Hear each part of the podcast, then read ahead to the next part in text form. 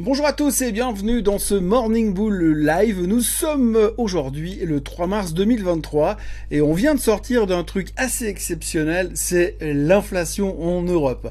Donc hier on a vécu une journée assez dingue parce qu'on a eu des chiffres au niveau de l'inflation en Europe qui étaient vraiment pas terribles, vraiment pourris, j'ai envie de dire assez dans la lignée de ce qui était sorti euh, au précédent en Allemagne et en France, mais donc c'était pas une énorme surprise, mais par contre c'était quand même hallucinant, c'est la manière avec laquelle on a pris les choses avec une déconstruction absolument fabuleuse parce que finalement on s'est raccroché à pas grand chose, hein. juste à quelques commentaires qui proviennent de la Banque Centrale Américaine qui disent que finalement ça ira mieux demain.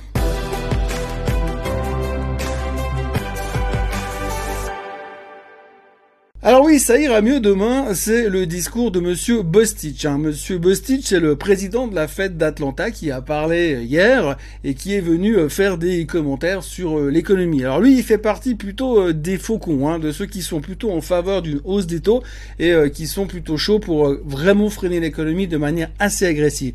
Pourtant, hier, son discours était plutôt plutôt timoré. On avait l'impression qu'il avait mangé une colombe à midi. Il était plutôt sympa, c'est-à-dire qu'il a dit qu'il allait monter les taux, qu'il était pour une hausse des taux mettre 0,25 seulement et puis progressivement. Alors il n'a pas dit combien de fois il comptait faire progressivement, hein, parce que c'est clair, s'il dit moi je suis pour 0,25 mais 10 fois de suite, ça fait quand même pas mal au niveau à la fin, donc euh, ça fait quand même 2,5 de, de hausse de taux à la fin, mais là il a dit progressivement à coût de 0,25. Donc du coup ça a un petit peu exclu la possibilité d'une hausse de 0,5 qu'on commençait à imaginer dans nos têtes. Et donc ça, ça a soulagé un peu le marché. Après il a dit oui, les chiffres de l'inflation sont pas terribles. Oui, on sent que c'est un peu tendu et que ça va pas dans la direction qu'on aimerait. On aurait aimé que ça baisse un peu plus. Mais il s'est dit aussi, et il nous l'a dit très clairement, vous savez, l'hiver se termine, le printemps commence. ça c'est une grande nouveauté. Hein. Visiblement, après l'hiver, il y a le printemps. Et donc il fera moins froid, les gens auront moins besoin de se, chauffer. Et donc c'est probablement là qu'on verra que les chiffres vont baisser au niveau de l'inflation. Et donc du coup, ça, ça a sauvé le marché, ça a soulager tout le monde. Et finalement, on termine relativement bien en haut si on était assez confortable dans nos baskets, alors que normalement, dans un monde réel, dans un vrai marché, dans une vraie économie, dans ce qu'on a eu connu ces dernières années, eh bien globalement on n'aurait pas eu ce genre de comportement parce qu'aujourd'hui on se raccroche euh, avec cette vraie théorie du verre euh, à moitié plein qui nous soulage et qui nous rassure euh, vraiment ces derniers temps. On ne voit que les bonnes choses dans les nouvelles qu'on nous donne et on fait confiance à ce genre de banquiers centraux qui n'en savent pas plus que nous finalement, mais qui disent que bah il fera plus chaud au mois d'avril qu'au mois de février incroyable. Après une nouvelle aussi extraordinaire de la part de Monsieur Bostich. On a bien évidemment mis de côté tout l'aspect inflationniste. On s'est dit, bah, bah, de toute façon, l'inflation en Europe, on s'en fout. On sait que la BCE, ils vont monter les taux de 0,5% la semaine prochaine. On sait qu'ils vont remettre une couche de toute façon le mois prochain. On est au courant de tout ça. Ce qu'on va faire, c'est qu'on va mettre l'inflation européenne de côté. On va faire comme si tout allait super bien. Et puis, on se dira, ah, bah, on verra le mois prochain. Puis ça tombe bien parce que le mois prochain, quand les chiffres de l'inflation, ils vont sortir, ce sera les vacances de Pâques. Donc de toute façon, on ne sera pas là.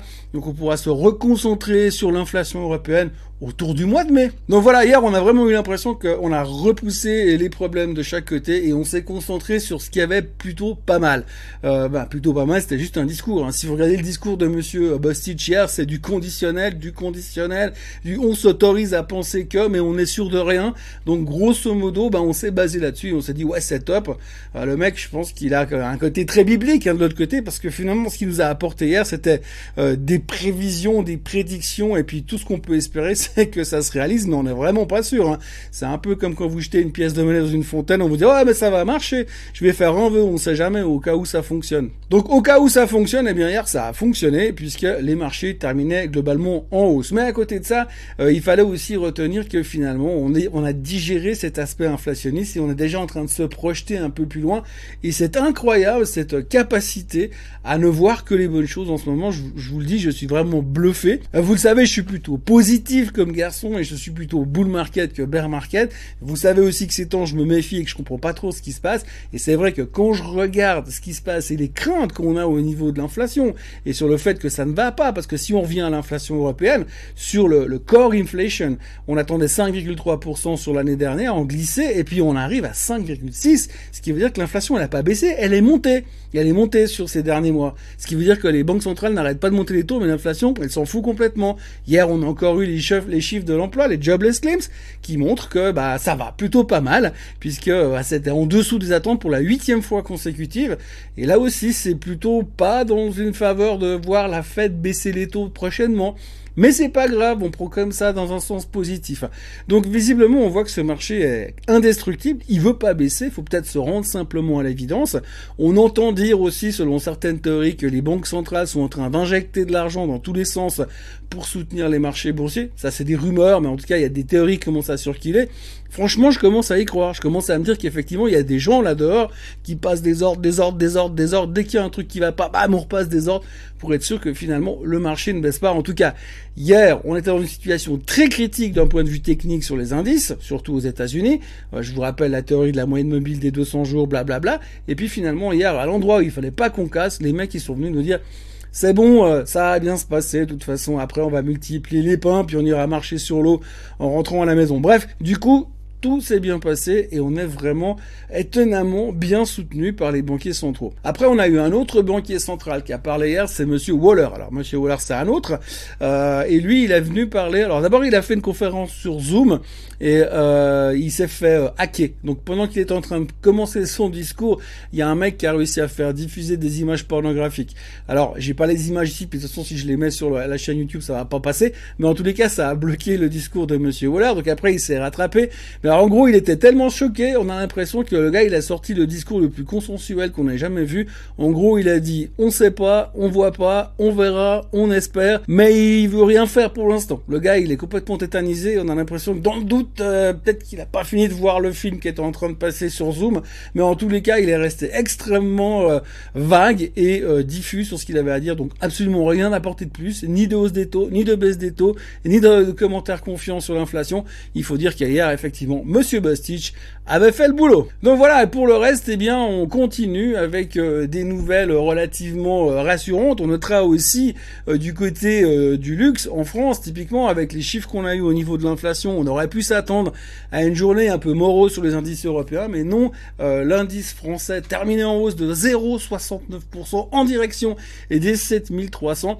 La raison principale, alors là, on a carrément mis l'inflation, on s'est dit, on s'en fout, mais par contre, on entend que la Chine veut réinjecter de l'argent pour euh, soutenir l'économie chinoise. On se dit, ah, économie chinoise, luxe, Hermès, LVMH, Kering, ah, bah du coup alors, Qu'est-ce qu'on qu'est-ce qu'on s'ennuie? On va simplement aller acheter du luxe. Donc tout le monde s'est rebalancé sur le luxe de nouveau et on est reparti à la hausse sur le luxe encore une fois. Je ne sais plus combien de fois les marchés, le secteur du luxe est monté cette année sur la théorie du les Chinois reviennent, c'est pour nous. On a presque l'impression qu'effectivement les banques centrales chinoises, quand elles injectent de l'argent euh, dans les économies pour redynamiser tout ça, bah, ils injectent directement euh, chez LVMH et chez Kering. Ce sera beaucoup plus simple. Ils vont gagner du temps. Dans les nouvelles du jour qu'il faudra retenir aussi alors on a un analyste qui upgrade Tesla avec un target 30% plus haut que là où elle se trouve. Vous avez un autre qui upgrade Salesforce en disant que ça va 26% plus haut que là où elle se trouve, malgré les 11% qu'elle est montée hier. Ce qui serait pas mal, c'est qu'il a, ce qui aurait été bien, c'est qu'il upgrade la veille avant les résultats. Comme ça, on n'aurait pas eu 26%, mais un peu plus encore. Et puis, il y a monsieur Nouriel Robini qui est de retour. Alors oui, euh, le bear parmi les bears, le champion du monde des permabères est donc encore une fois, comme tous les mois, de retour avec une théorie bien euh, terrifiante, bien dégueulasse, qui nous prévoit à la fin du monde. Alors lui, c'est récession, stagflation, problème de la dette et tout ça, le mélange des trois, eh bien, c'est un cocktail explosif qui va nous péter la figure et qui évidemment va envoyer le marché à la cave. Alors je rappelle quand même que son objectif, qu'il n'a jamais changé depuis 2009, euh, eh bien, c'était 666 sur le S&P 500. Alors il y a encore un petit bout de chemin à faire pour aller retrouver les 666, mais en tous les cas, ce qu'il faut retenir, c'est que Monsieur Roubini est de retour il est toujours aussi faux, donc faut pas non plus s'inquiéter là-dessus. Et encore une fois, on voit que les marchés sont tellement résilients que même maintenant, quand il vient et il vient parler, bah, tout le monde se marre parce que finalement, on sait qu'il va se planter encore une fois. Dans la foulée, il y a même monsieur Elerian, vous savez, l'ex-patron de chez Pimco, qui est venu faire des recommandations à la Fed en disant, les gars, vous devez recommencer à monter les taux de manière super agressive, sinon on va droit dans le mur. Là aussi, tout le monde s'en fout. Et puis le dernier point qu'il faudra retenir pour boucler cette semaine, eh bien, c'est que euh, les CDS sur le, le, le, trésor américain sont en train de prendre l'ascenseur. Alors les CDS, c'est quoi? C'est un contract default swap, c'est quelque chose qui vous permet de vous protéger contre un défaut obligataire. En gros, ça veut dire que si vous avez un CDS et que la boîte en question fait faillite, eh bien vous êtes couvert.